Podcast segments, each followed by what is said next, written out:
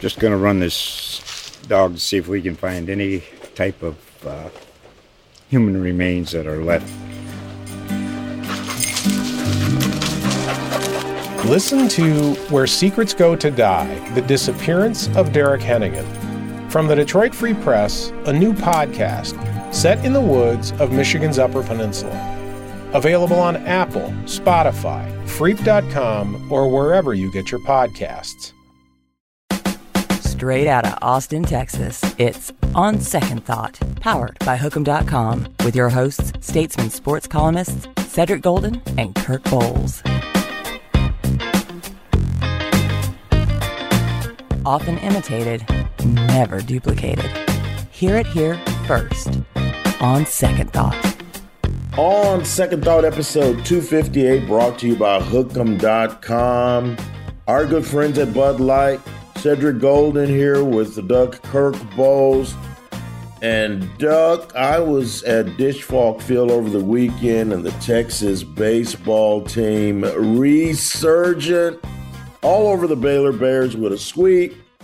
And then they go down to the Valley and take out, is it UT Rio Grande Valley now? Formerly Pan American? That's it. Formerly UT Pan American. Formerly UT Pan American. University. So the Horns on a bit of a roll. That's five, that's four, five straight Five wins. in a row. Five straight wins. David Pierce joins us. How you doing today, Coach? Doing well, Cedric. Kirk, how are you guys? Are you a little groggy? I know it was a uh, long night or maybe a short night considering. What time did you guys get home from uh, the Rio Grande Valley? Well, like I was saying earlier before we got on uh, the podcast, I mean, our bus driver got after it. So uh, we got in about 3.30, probably got in bed 4 o'clock. Um, tough little turnaround, but, you know, con- concern yourselves with those types of trips. Uh, just I think it's important for Texas baseball, not the university, but the state. And for our fan base down there is just exceptional and great for the, the Rio Grande Valley fan base um, for both schools. And it was an electric night. It was a lot of fun and we played well. And, you know, we're back home, take a little breather. Uh, our, our workout today will be kind of spacious where guys will come in and out uh, in our open facility versus a structured practice just because of academics and rest. Well, full disclosure, I, I, I have to, I'm going to fall on the sword here. So after Sunday's 13 4 win to complete the sweep of the woeful, woeful Baylor Bears, um, I, I pulled you aside, David, and I go, no way you're going to the Valley. It's going to rain. It's going to be 80%. And you just need to go ahead and, and call coach and tell him, hey, you don't you didn't want that smoke. And so I told Craig Way, the voice of the Longhorns, don't worry, Seaway. You're not gonna have to go down there. What do you know? You went down there. Did it even rain? Am I that horrible a weather predictor? Cedric, I think you're out of your element being a meteorologist, to be honest with you. So, I mean, you're a hell of a sports writer and and great content, but the weather is not your specialty. So you probably ought to leave that up to the specialist. Gonna have him stay in his lane from now on. But uh, yeah, yeah, you know, we So all what have, happened? Was it, we was all have great? some. We all have our our lanes, and we got to stay there. Honestly, um, Coach Matlock and I spent a lot of time just kind of back and forth and trying to follow the patterns and meteorologists helping us out. So uh, our last conversation was 7:45 yesterday morning, and um, seemed like it was going to be good. Uh, uh, interesting thing happened. We were also talking off air, but you know they they brought in a helicopter and and Love it. covered the field and tried to dry it. Well, they they blew a lot of the diamond um, the the the the the pro diamond the the mixture on your dirt they blew a lot of that off and the the the, the dirt was actually hard uh because they had it covered but the helicopter was an interesting piece because i know texas dealt with it i think it was in the 2015 regional at dallas baptist where they blew their entire budget remember to well. get a helicopter week. get that Rough get the weekend. field dry. Well, I got a great story for you when it comes to helicopters and baseball. So in 1985, I was playing at the University of Houston, and we were actually in the Valley that weekend, um, and we had played at Pan Am. And so when we left Houston, we didn't tarp our field. And so when we came back, it had flooded all weekend, and we were getting ready to play the very first night game, March the 17th, 1985, St. Patrick's Day, against Notre Dame Nice. at Houston. And they brought in temporary lights. It was a big, big deal. That's when ESPN was just starting that Sunday night baseball for uh, for college baseball. And we had to work like 24 hours as players, staff, everybody to try to get the the, the water off the field.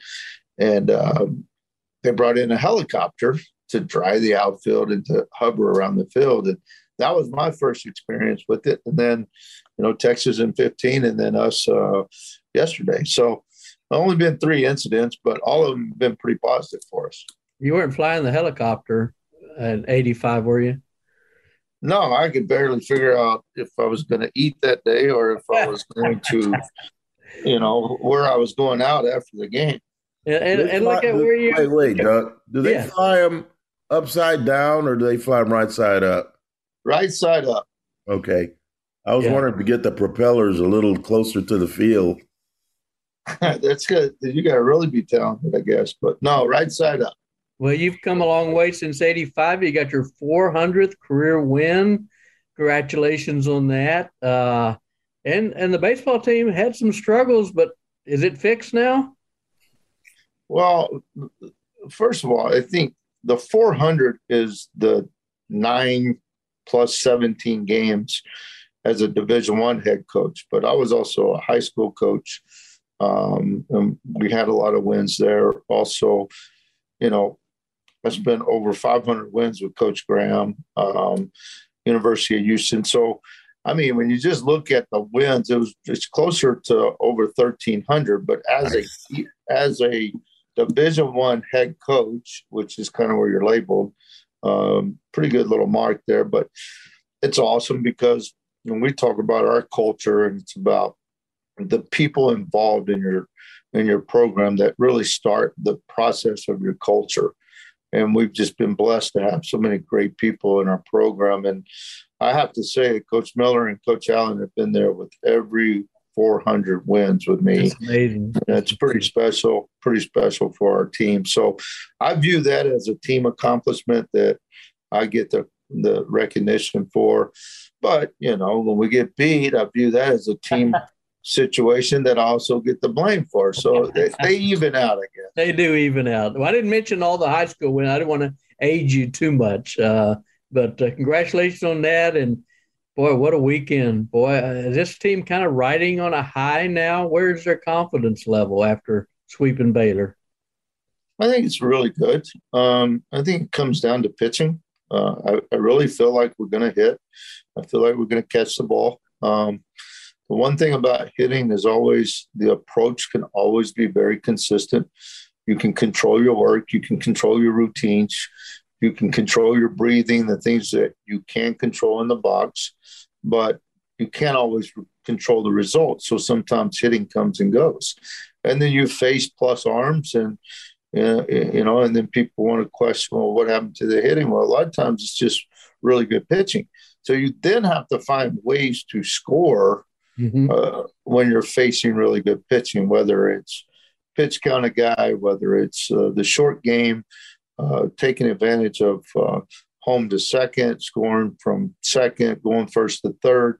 So a lot of your little things really come into play when you're pl- facing, you know, frontline arms. So I thought their kick uh, Garza last night is a really good arm. Uh, it really is, and he can pitch. So we had to pitch count him quite a bit and did a nice job of just getting him out of the game. You know, the, the one thing that that I I know from um, you know from cover, covering Texas baseball and Kirk covered it for twenty years is it's a long season, and no and no one's gonna be great from beginning to end. There are going to be some peaks and there are going to be some valleys. Um, uh, Ivan Melendez and um, Murphy Stehly told us that that you guys met after that that 14-2 loss to Air Force to clear the air. Uh, how important was that meeting and uh, airing out some grievances and just get, getting some things off your chest because you are dealing with a bunch of young people and there's a lot of testosterone in that locker room. Well, I think the first thing is to really open the forum up and allow guys to really say what they need to say as opposed to, you know, fabricating the the meeting and then coming out of it and it not really accomplishing anything. And so it started with you know, me. And, and as a coach, you tend to pick everything apart. As a player, you get tired of being picked apart, even though there's times that they need to be picked apart. So, you know, you have to, especially in this era of coaching young men that are very motivated, that put in the time, they've been structured their entire lives, they know how to work, but learning the game and prioritizing their work has always been the key um, and, and, and, and where we are now.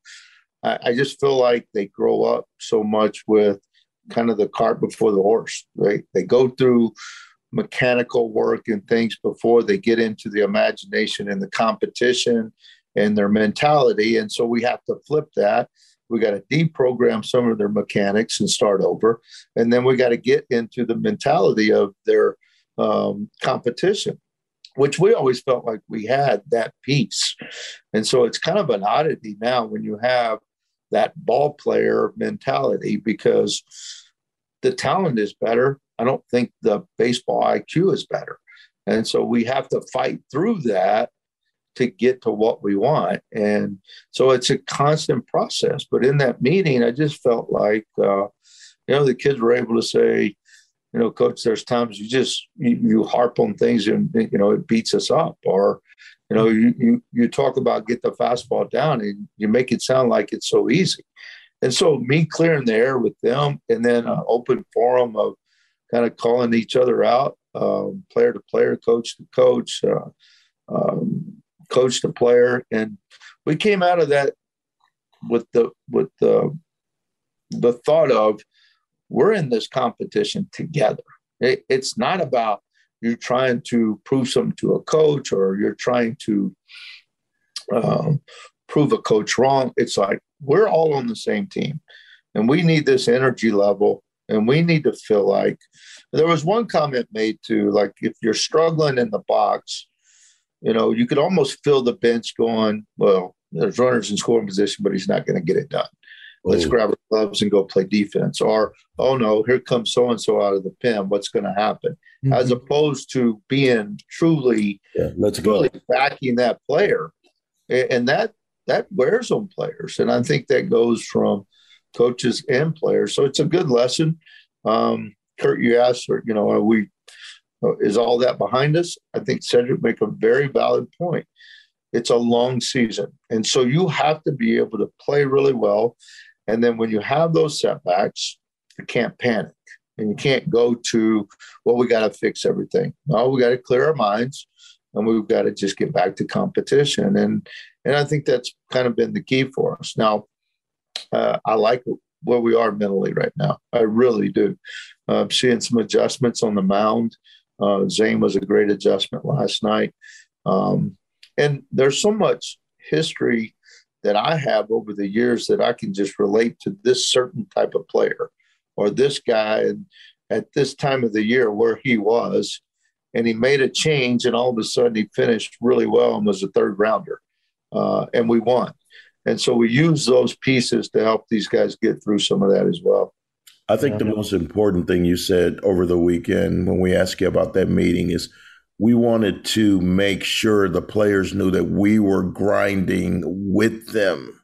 Yeah. And that kind of, I'm, I'm sure that kind of gave them a chance to exhale and go, uh, I, I know we've been struggling, but it's affecting our coaches too. They're not, we're not the only ones hurting here uh, when we're losing. So I think that was important that you made that point, David.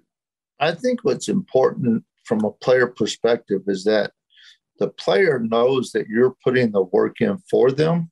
Mm-hmm. And when you fail, it, it, hurts us just as much because we feel like we have failed you. Right. And if you have their back and they feel that, then they understand that they can get through that without having to go, well, I'm going to prove coach is wrong.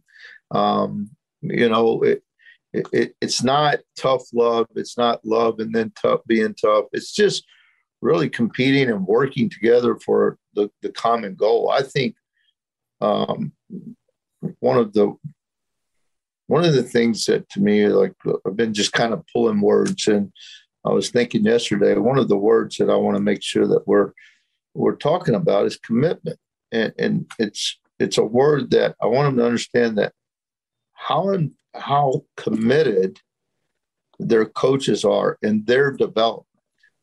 The commitment from their coaches for their development and to reciprocate that and mm-hmm. receive that commitment, knowing that they've got your back and they're doing it for you. And if you can do that with individuals, within groups, and it mm-hmm. carries into team, now you start getting that feel.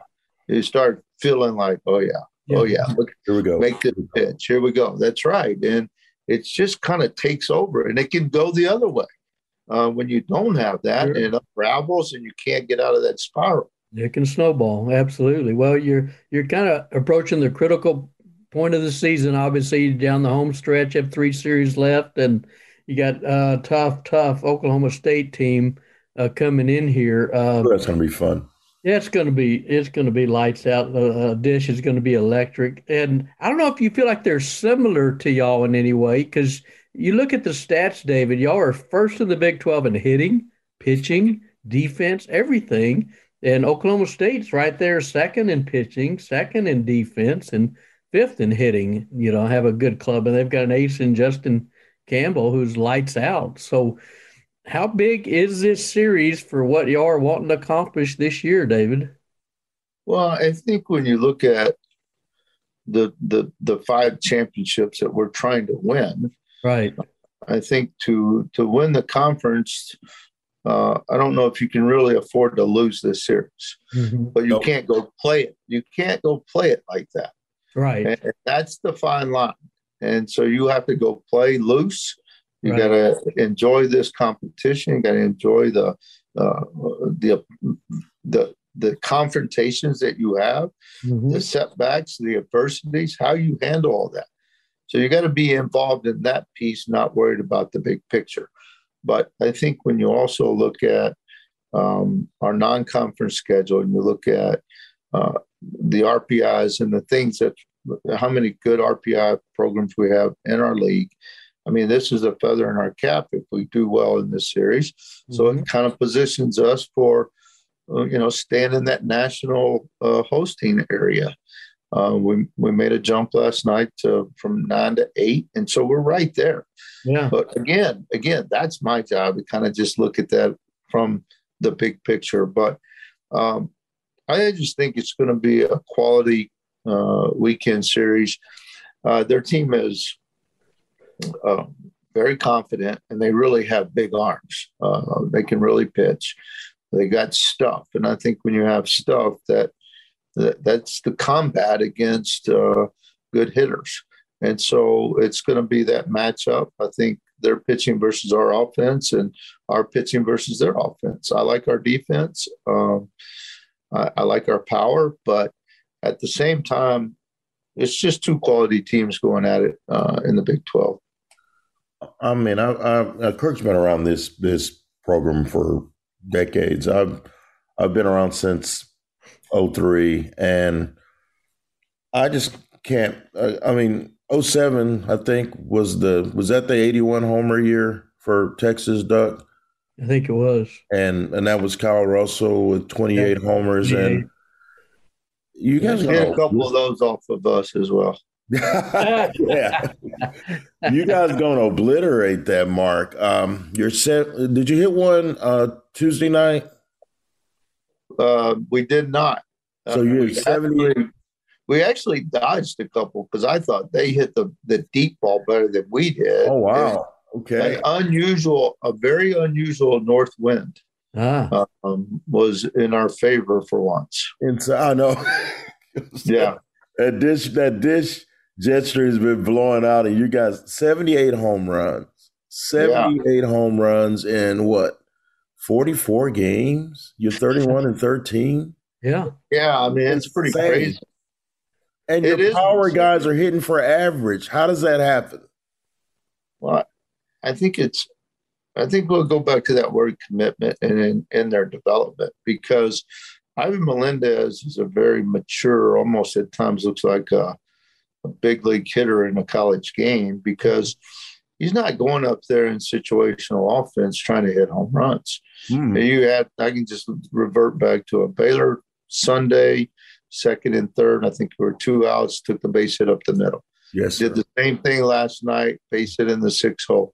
It scores two runs. So, you know, he's an RBI machine and the home runs work around that. And I think um, when you can understand that as a hitter and you don't force that, um, you know, you hit home runs. A lot of times, home runs are miss hits. They're kind of miss hits. You're trying to hit the ball in the line every single day, and you just get under it with your swing path. And you know that's a strong young man. So when he when he squares it up and maybe hits a little bit below it, it goes a long ways, and that's what we want him doing. But uh, just getting the RBIs earlier in the counts and not getting in those potential two strike counts or not getting in a in a just being just situational and really understanding my job right here is to advance the runners. My job is to get the RBIs and go about it like that. And he's such a good hitter. He runs in some home runs in those situations as well. The thing that that that just amazes me about him is uh, and I know he's not he's not swinging for the fences. He just isn't. But if a but if a guy misses by half an inch, a really good hitter will make you pay by poking it through the right side or or, or just getting a nice little base hit. Tony Gwynn made a career out of that. But if you miss against this guy, he takes it out of the yard. I just there just aren't many guys like him in college baseball. There just aren't. There really aren't. aren't he can miss hit a lot of home runs. Uh, I know, literally. Just How many hits. times have you gone? Oh man, he almost got that out of here, and the ball's just like carrying and carrying and carrying, and then it goes. He's it's amazing. Just, it's back spun, it's uh, power, it's uh, timing. Um, but yeah, I mean, he's one of those guys too that will, you know, two strikes and dump a hit into opposite field, and people go, "I ah, got jammed." Well, to me, it's pretty good hitting because Strong you probably want to try to see that pitch a little bit deeper with two strikes and try to get contact. He's done a good job with that.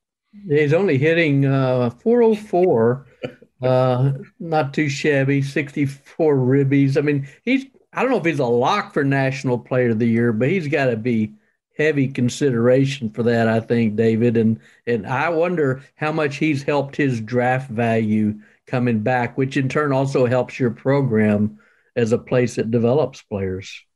But those are two things that right now we need to avoid is from their perspective of sure. just not getting caught up into some of that. And yeah.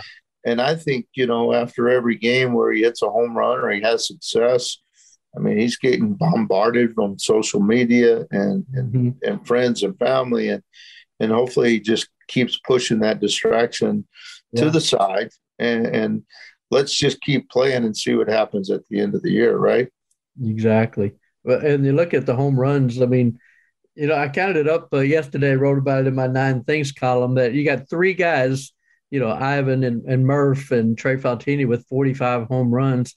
That's more than 217 baseball teams uh, in the nation. And Oklahoma State's got 46 as a team. You got three guys with 45. It's just I don't know if it changes the way you manage a game in any way because they're so capable of, you know, getting that three run shot and playing for the big inning.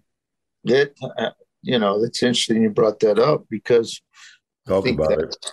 that's what you have to do. If you're paying attention to how your offense is operating and scoring, right. you know, we're, we're running a little less. Uh, oh, yeah, definitely. We're running a little less um, just because – you know that that potential power and that potential of driving the ball in the gap and you know i really like where our three four five is right now and you throw mess in the six but yeah you know you look at ivan murph behind him that's leading the country in hits. You got Silas that's swinging a really good bat. And then mm-hmm. Me- Messinger's, I mean, he's no slouch either. Yeah. I mean, he was hitting in the three hole for Kansas. So he's in our six, seven right now. Um, and we've done it without one of our speed guys, one of our best guys, and Eric Kennedy. And so I really like the way DC has stepped up. I like the way Murph has been a very consistent right fielder that we didn't know if that was going to happen. And we just kept working towards that. And kind of went into it more of just in case because of Austin's arm. And, and actually, it has come to fruition because we've needed that position. Uh, you know, and, and then some bench guys as well. Like Schuessler's been big for us. Kimble Schuessler is, hasn't played a ton, but he's played enough to protect Silas. And that's a very uh, unselfish job. Uh, and he's done a really nice job. He cut six innings last night, exactly what I wanted. Um, just so Silas could get a breather, catch his breath, and then have him on the back end of the game defensively. And you mentioned Kennedy; he's had the hamstring problem. You think he's close to getting back, David? We keep hoping so. Um, and so, yeah, I think he's close, but the hamstring is so hard to gauge, and right. you know it's frustrating as a player because nobody really sees the injury. Um, but we all know Eric's character, and we all know that um, we want him to wait and, and not have a reoccurrence. Right. So we're trying to be as patient as possible. Unfortunately, we've had guys step up. Yeah, Dylan Campbell's played pretty well for you. You see yeah. these guys. You, if you're Eric Kennedy, you see what's going on, and you're like, yeah. "Man, I got to get back in there." Back in there. this right. train is rolling, man. I I don't want the caboose to pass me by. I want to get back on this train because right. there's nothing. I mean, DC, DC threw out two runners yesterday. Yeah, that's right. Oh yeah, oh yeah. Big plays in the game. Oh yeah, winning is contagious, and and so is hitting, and and everybody wants to be a part of that. And you know, um, I, I haven't seen Oklahoma State uh, this season. What problems do they present their opposition? Uh, I would say starting with their starting pitching. Uh, their pitching in general is very good. Um, I think they're a veteran team that um, well coached. They're they're a team that also has a couple of professional guys on their staff that understand that process of longevity.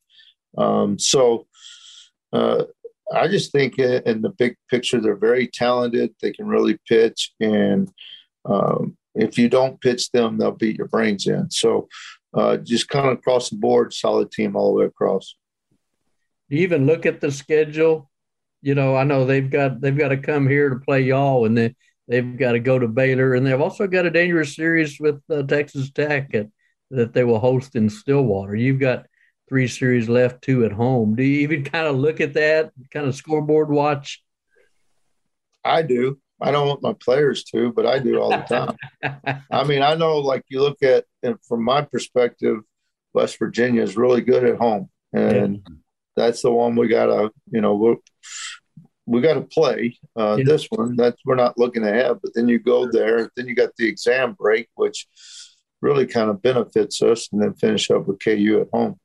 But you know, nothing's taken for granted. That's for sure. West Virginia, they're stealing all the bases y'all used to steal. Well, they got like 130 steals. They do. They do. Yeah, it's amazing. So I'm sure uh, Disch is going to be jumping uh, starting Friday night. Uh, you're 18 and four at home. I mean, you know, that's such a, you know, something y'all can rely on and it to, to kind of fuel y'all and keep y'all up and give you energy, right?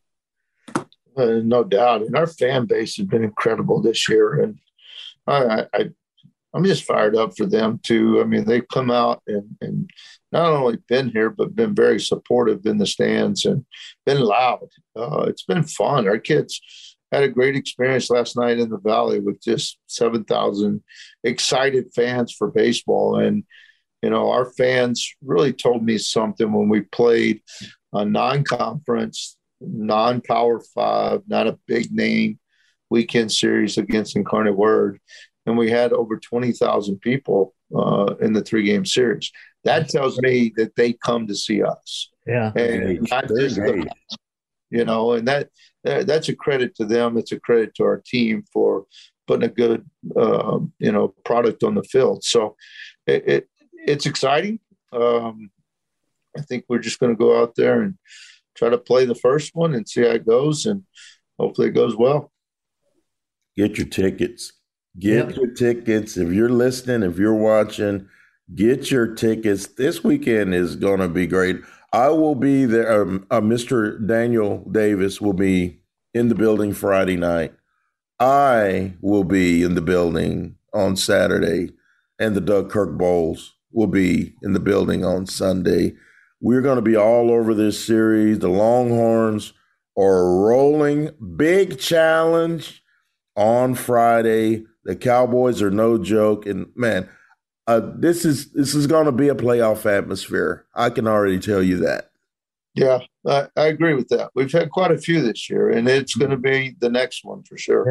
Yeah, you got to enjoy it, like you said. You know, players to be focused but loose, and just yeah. kind of enjoy playing baseball. Right? That's what it's all about. That's what they signed up to do, and that's what they love to do. So let's go play baseball and enjoy competition. Love it, love it. Well, man, we appreciate you chopping it up with us today, David. Good luck this weekend. We'll see you at the Disch. And uh, as always, it's just a pleasure to talk about take talk ball with you. Appreciate you guys. Stay away Thanks, from David. the weather. I'll keep him in check. I'm, a, I'm, I'm a fat Al Roker. See you, man. See you, David. Take he care, used to be fat. Right. Uh, I still am. On second thought. Duck, that was a great conversation with David Pierce. The Longhorns are excited, gonna gonna try to lasso some Cowboys this weekend. But let's get back to the boys of fall. Spring football is over.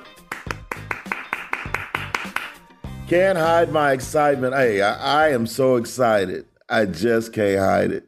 You had goosebumps. I'm about Saturday to lose night. control, and I think I like it. You had and the reason why I'm so excited is Brian Davis is with us, and he's going to tell us why the Texas Longhorns going to run the table in 2022, which means a win over the Alabama Crimson Tide. What's up, BD?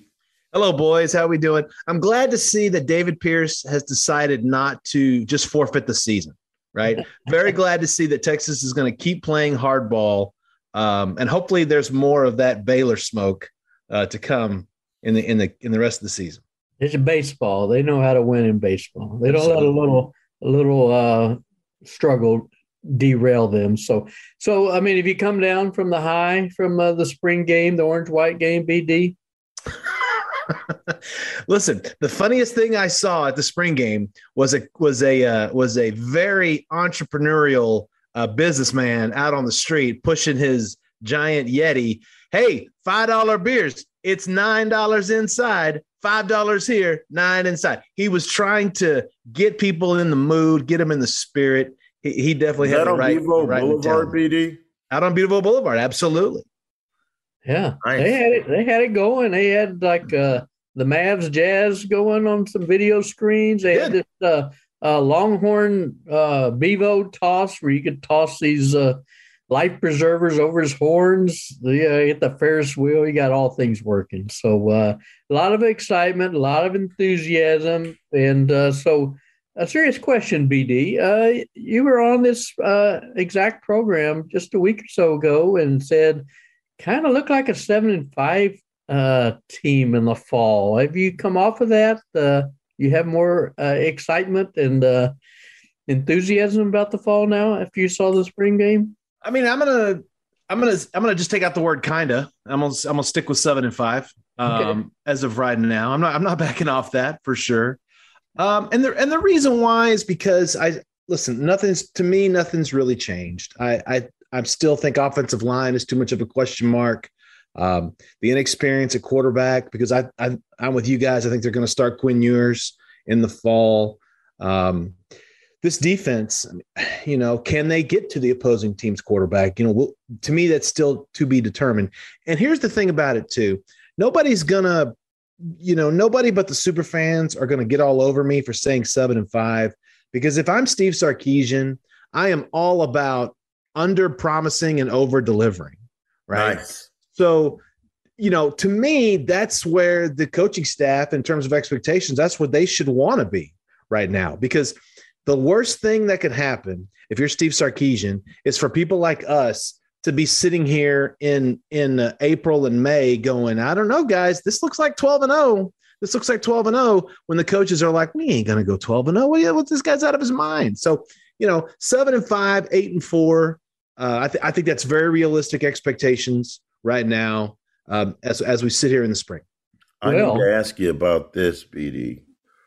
You got involved in a little Twitter beef. Was it Twitter has this new thing where you can jump in a chat room or something and chop it up with other people with similar interests, and you found yourself. Uh, was it an ambush? How would you describe it? Tell our listeners, sir.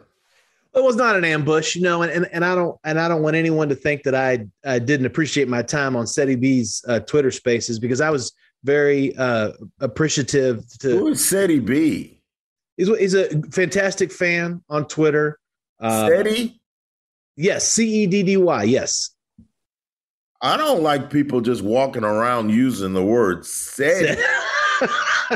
I might need to get that can't help that. trademark, BD. I can't help that. But I'm he, he is an, the only two Ceddys were Ceddy Golden, and I have awards uh, that I give out on in the Statesman ever so often that might not be getting the clicks I hear that need to be, and also wow. the late great Ceddy Benson, who was Ceddy B. Oh, that's true. Yeah, good to him. point. It's a good. So I might have to I might have to get with this Ceddy B and figure out is he a bot or is he He's not a bot. Very real person. Very real person who really wants to see his Longhorns do really well this season. No doubt about that. Um, and it just it was it's it, it was his view that um, Texas is is at least a nine win team. He really likes the talent. He really likes what they uh, have uh, at the tight end spot. He thinks that Jaleel Tight end? Yeah, I think that's what he was saying. Thinks that I you agree. Use the tight end? Stop Oh it. yeah, they Ceddy B. are. Yeah, I'm all in on. They use tight them every end. spring, sure. No, no, no. He's talked about tight ends since January a year and a half ago. And Gunnar Helm and Ja'Tavion Sanders, who showed us some hands, they're going to get in there. And Jaleel Billingsley, I mean, they're going to use the tight end. I bet tight ends catch like 50 passes. Go ahead. I hope you're right. I hope you're. I listen. I I'm not going to dispute any of this right now. But anyway, Ced to your point, the original point of the question, uh, this was a group of Longhorn fans that did not want to hear my realism. They wanted to hear all optimism, and and um, you know, I and that's okay. I just think that it's a little early to be drinking so much Kool Aid on a team that has so many question marks. That's fair. Because it's all. Kool Aid in spring and August. It's all Kool Aid until they show us it's real. It ain't Yeah. Kool-Aid when you invite Brian Davis to chop it up on Twitter.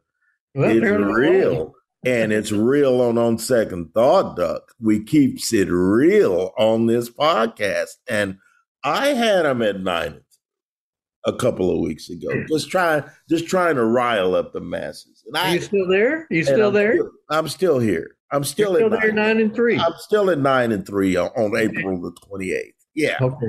I'm I'm more like that. I'm more like BD. I'm like seven and eight wins. I just think new quarterback, whoever it is, offensive line, very little depth.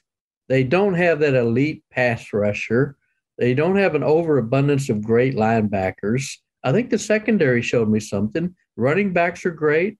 Wide receivers, pretty good. I mean, if Not you bad, keep, not bad, Doug. you keep If Jay Whitney Witt can- healthy, Isaiah Neyor, I've been in his camp. So they've they've got pieces. They got more playmakers. They got more elite players, if you will. They just they, They still don't have Patterson. enough. like Gary Patterson, right? They still don't have enough dynamic players, but and they got to develop them. But I go back to, well, it shouldn't be a slow build. You're paying Sark all this money. You're paying the staff all this money, and yet Baylor can go from two and side, two and seven to twelve and two and win the league in a Sugar Bowl in one year, basically. And Dave Aranda is just starting from scratch. So And why can't way, and, and by the way, let's real, real quick sidebar here. Did you see what, what Aranda did yesterday? He named a starting quarterback, Yes. allowing uh, Bohanon to, Right. to then turn around and put his name in the transfer portal. Aranda made the decision before the May 1st portal deadline. right. I got to tell you, man, I, I don't know if that's good or bad I for like Baylor, but I, I like that really tip Bohanon. my hat to, to Dave Aranda for making that decision for, for Bohanon. it's good for Bohanon, and you got to think of the players first. I mean, you know, if you're going to be a player's coach, and uh, I agree. I mean, here's Bohanon. I don't know, would he start ten games last year, eleven? I'm not sure what it was, but he's going with the big arm with with Shapen, and uh, no, I salute him for that. Raise your hand if you think that Steve Sarkisian's going to name a starter in the next seven days or so. Uh, negatory Ghost Rider. Crickets. I see no hands. I see no. all I Hands. s- all I hear are crickets chirping. It'll be it'll be two weeks before Louisiana Monroe game. We know that. Can I say can I say one thing about the quarterbacks real quick? It's just, you know, Go ahead. I got I got to tell you. Look, I I know that people have their feelings about Hudson Card, and I know that people are super jacked up for the on the potential of Quinn Ewers. Okay, Right. But I got to tell you, man, Maalik Murphy has me very intrigued. he really does. Slow down. Slow I down. know. I'm just saying. Just saying that uh, you know I'm anxious to watch him in practice in August when he's back to has two full healthy wheels. Um, he's he's over that ankle problem, and um, I'm not listen. I'm not going to sit here and say that Maalik Murphy's going to be the starter or anything like that. But I'm just saying that as a guy on the roster, um, he he might be one of the guys I'm most looking forward to seeing uh, in practice at full speed in August. Well, let me say this. I thought Hudson Card outplayed Quinn Ewers. Absolutely. He Absolutely. did. There's no there's no doubt about it. Yeah, I looked at the stats and I kind of tried to keep loose stats because we're trying to figure out who's in the game, what yard line they're on, all that stuff at the same time. And I had him like, you know, 13 for 17 with like 127 yards, more consistent, mobile, can move the chains with his legs. But you know, Quinn Ewers is Quinn Ewers. He's the he's the savior. He's the number two recruit in the country. He had the play of the game.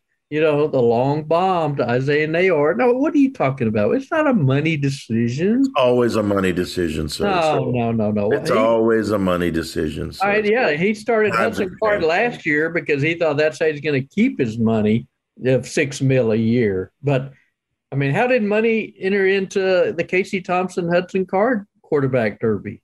You know, when uh, when Casey Thompson got here, there wasn't NIL money to be dealt with.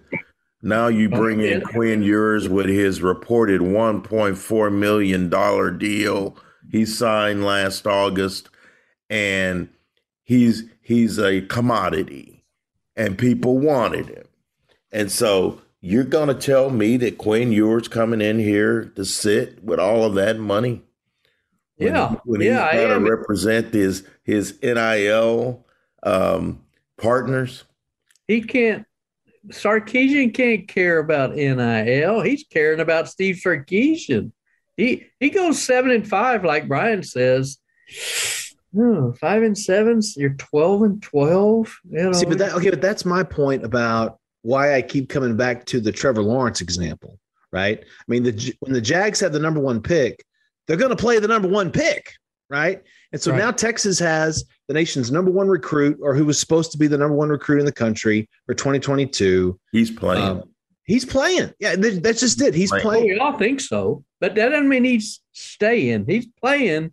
That doesn't mean he's staying at now center. you're a rapper. Now you're a rapper. I want to see that. Listen, do not waste your best lines on the podcast. I want to see that in the paper. that is No. a that's one hell of a line, Duck. Uh, That's one I- hell of a line. Listen, you may be playing, but I don't mean he's. I want to listen. I want to. I want to get said. I want to give you credit for a, a terrific line that uh, you said that I think you should hang on to because it'll come in handy again in the fall. you know, Kirk, I don't know if you heard said in the press box uh, Saturday night, but he says, you know, he said, you know, Quinn is a deep ball guy, but Hudson's more station to station. And I really thought, man, that is a that, man, that's perfect. That's a perfect description Absolutely. of not only what we saw, but what we think both guys are. No, says right. It's like he's Quinn's the deep threat guy. He's gonna he may he was like one of five his first series, and yeah, they was under pressure on a screen pass. It was covered, so he threw it in the oh, ground and he should. He had another one that some of our Twitter detractors said, "Oh, that was a drop." Well, he threw it 100 miles an hour, but you know, and he had he had several overthrows, but I don't know. You know, like Sark told us a few weeks ago, he said, "Man, if you're not completing 65 percent of your passes, you ain't playing for me." He didn't look like a 65 percenter to me on on spring on Orange White Day. He didn't. Didn't. Me but either. he takes more chances. Hudson yeah. Is going to be a guy that's going to dump it off more and take what they give you. And in my heart of hearts, I believe that Sark kind of likes that because he wants to move those chains. But but I do believe when you have an Xavier Worthy and Isaiah Neyor, when you have guys like that that can get deep, yeah, then you're gonna want that nuclear weapon. And he can spin it and he's got a gun. That touchdown pass, um, was it how many? Was it 56 yards? I don't know how many yards was that touchdown? 62. 62. Yeah. It was like 54 in the air. Oh, I yeah. mean, it was an absolute rope. He can really stretch that field. The question is, can he do it with accuracy? And the Hall of Famer Steve Young always said, I don't care how strong your arm is. If you if you can't complete a pass, and Bill Walsh taught him this, if you can't complete a 15 yard pass, it doesn't really matter how strong your arm is because you're not accurate. And, and said your to your comment about station for station, there's some uh, uh, value in that. When you've had a hor- horrific defense, you want to keep them off the field as much as possible. So you don't mind some time consuming drives if they end up in seven instead of three, where you know, and Hudson Card can run. It's just I I just don't know if we have Sark figured out yet because I think that speaking for the three of us, we all thought Casey Thompson would be the guy in the spring and in August. And then lo and behold, no, it's Hudson Card. Well, we were wrong. Well, it turned out no, we were right. Were we wrong? Were we wrong, Kirk? No. We were wrong for the first two games. And then No, he was wrong. Casey no, he was wrong. He was, was wrong. Right. Exactly. We were not. But we were convinced Casey's the guy, and he started 10 games. So uh, he finally came around too. So I don't know. I don't know what the book on Sark yet. It's it's hard to read. He could go to Quinn Ewers and then say Quinn Ewers plays against Alabama and completes 48%. And boy, here comes Hudson Card against UTSA the next week. So, oh, yeah. I don't, know, I don't know if anything etched in stone, guys. Yeah. Would he play them both? You think he'll play them both in the opener? Yeah, well, maybe in the opener, but uh, he's not a two quarterback guy, I don't think. So, so let me ask you, moving on from quarterbacks, uh, who are a few guys that jumped out at both of you that like, man, that guy's got some talent. He's going to have an impact in the fall. Anybody uh, said that you would, you know, mention? I have to say it, and I'm and I'm and I'm a, I'm a little lukewarm in saying it, but Ja'Tavion Sanders. There you go, my tight ends looked really good catching the football. Did, he did. and moving the chains. I still think that if he wants to be in the NFL, he's going to have to put his hand in the dirt and be a defensive end edge rusher. But I like what I saw from Ja'Tavion Sanders. That's mine. Yeah. Brian, anybody jump out at you? I mean, the one, I mean, I want to say Keaton Crawford only because he made the one really hard tackle because I was glad to see somebody out there tackling, trying to throw guys down hard. Right. Um, you know, I really want to see, I really want to see Keaton have a have a big season this year. Um, you know, no, no matter where. But to me, I was I was a little, I don't, I, I, don't, I guess I can't use the word disappointed because they couldn't touch the quarterback. But you know, you didn't see the guys get a lot of pressure on that defensive line. Um, not that not that they could have brought him down anyway, right. but but then for for for Rojo to slip through and get a 50 yard touchdown run. Keilan Robinson also got loose out of the backfield. You know, I, I just I just sort of thought that the defensive line would play a little better the way Sark had talked them up about mm-hmm. stopping the run in the in the availabilities beforehand. Yeah, and our Roschon Johnson, he's a he's just a player. He just I think he's gonna play in the NFL. I don't know if he's gonna be a Chris Ogbonnaya or somebody, but he's a guy that could play special teams and running back and wildcat and and help a team for you know five seven years. I really think he's got that kind of talent and maturity. He's a guy you uh, want on your team. I know that. He's, yeah, you definitely, want, you definitely want him on your team. Right. I, I thought I, I like your Crawford thing. Anthony Cook had the only pick, had a good read on a ball. Uh, jumped. Oh, I mean, well, okay. If we're going to talk about big plays, I mean, for Jerrin Thompson to reach in there and strip that ball away from Ja'Tavion Sanders, that yeah. was a dynamite play. That that's was an intangible. That's an intangible play. Exactly. Those are the kind of plays that, that basically go, I didn't quit. Right. I'm not quitting on this play. I got burned. I'm not quitting. Uh, and the teammates see that and they go, man, he made something out of nothing. Yep. Yeah. Those kind of those kind of plays, BD can trickle down and yes, and, and, and and uh, engage a locker room and serve as fuel and motivation. I like that play. Oh, that was a heads up play. Uh, uh Jay Barron impressed me. He was all over the place. Mo Blackwell had a great hit on Xavier Worthy over the far sideline. So I, I didn't see great play out of D'Shawn Jamison or Ryan Watts, the two cornerbacks. Did y'all? It's funny you say that. I I, I only saw, in between one of the hundreds of commercials, they showed a picture of Ryan Watts. I said, "Oh yeah, that's right. Ryan Watts is out there." Right. How about, how about that? Uh, but I didn't. I did not see unless I missed it. I, I didn't see him do much. I didn't either. They didn't really. You, throw hey, speaking those, of that, they didn't really you, throw at those guys much either, though. Yeah. To be fair. Speaking of that, did y'all know that Walter Cronkite's a Longhorn legend? I heard that somewhere. I yeah. was there when they when they showed it. Did you know that DeLoss Dodds is a Longhorn legend? You know, Walter and I went to school at UT together. We were in the same class. You and Walter Cronkite? Yeah, yeah. Wow. not really, not really, but uh, yeah, I did know. Hey, did you see Myron Warren in the transfer portal? I thought he flashed a little bit in the D line, and now he put his name in the portal. Who knows what that means anymore? Well, uh, I'll I'll tell you what it means because I wrote I'm writing I'm writing about this for tomorrow's uh, for tomorrow's Statesman. Okay. Um, roster churn. Okay. Uh, Sunday is the deadline. May 1st is the deadline now for for athletes to put their names in the transfer portal and and be eligible for next season, assuming they have the one free transfer still.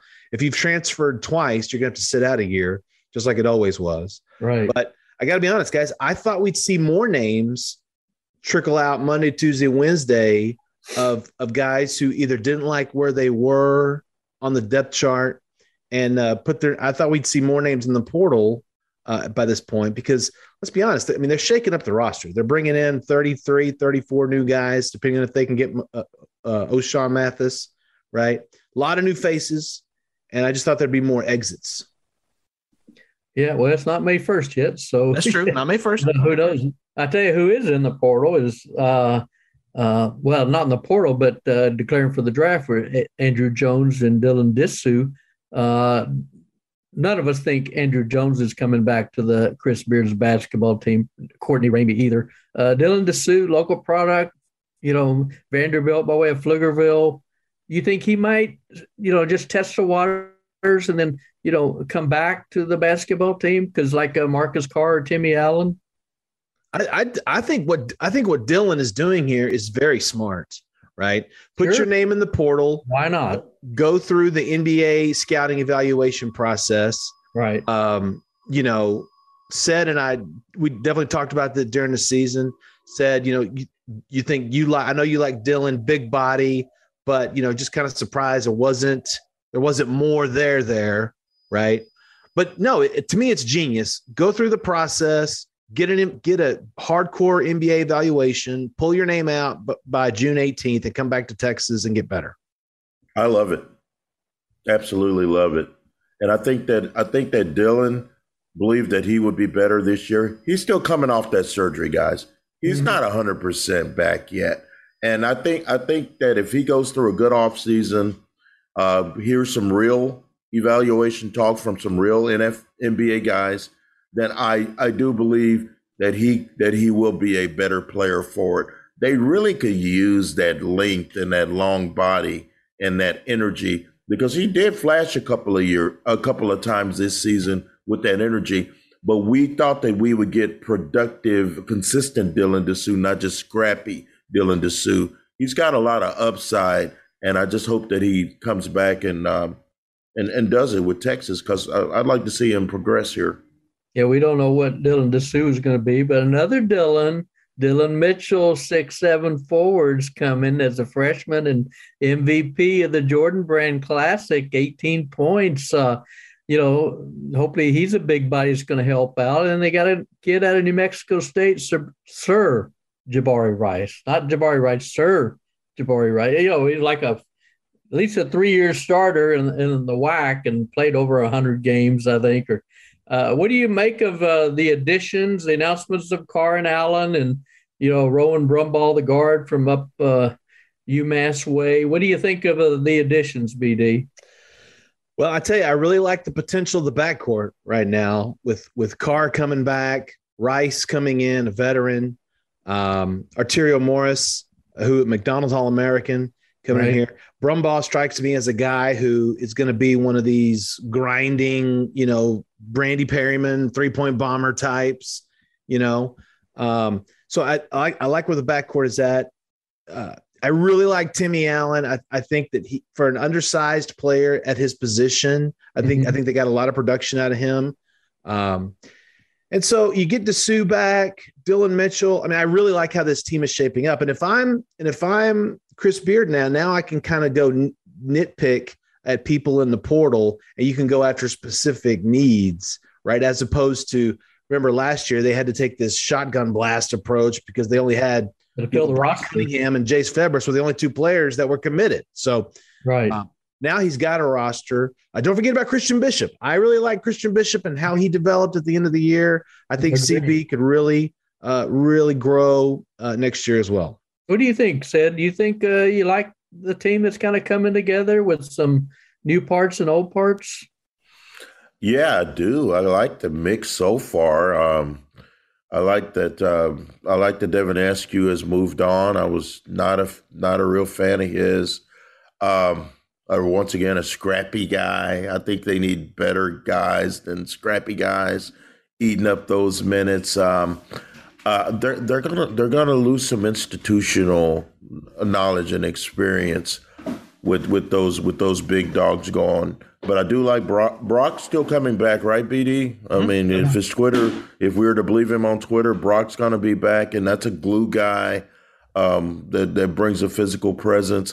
I, I I like the fact that he's building it now in April and not waiting till the summer um, to, see what scraps are on there because he's got some really quali- quality guys uh, that are going to come in here. But like we said at the beginning of last year, it's going to be coming down to can you make this thing mix? Can you get these guys on the same page? This is the new way of business for college basketball coaches, and I think it's a lot harder than going in the living rooms. Now you're now you're talking to grown-ups who have already been in college, and uh, in some cases, uh, they're going to have their hands out.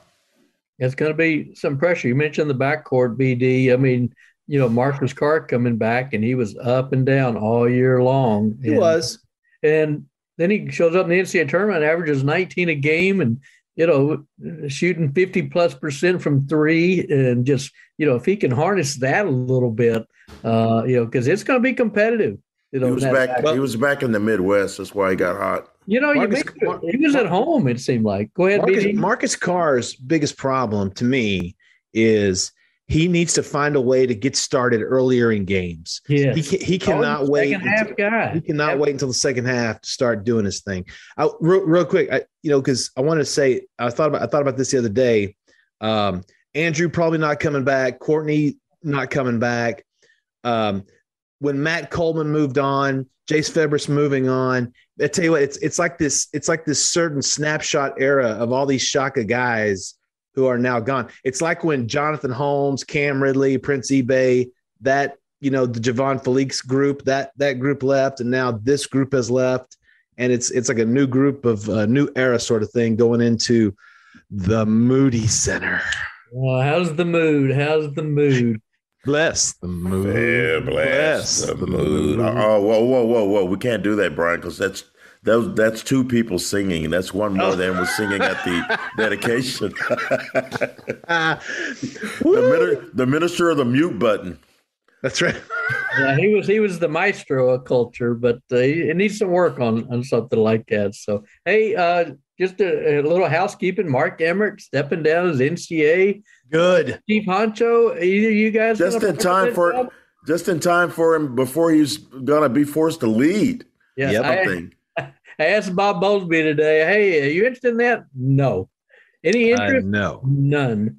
And Greg Sankey was asked. He said, ah, "I think I'm pretty busy." I mean, that's the one commissioner job NCAA president would be a come down from Greg Sankey's job. So uh, I don't know. It's just a really fluid situation for the NCA, and? I mean, we talked about bowls being 12 team playoffs probably going to come sooner than later, but it's just a weird time for college athletics, isn't it?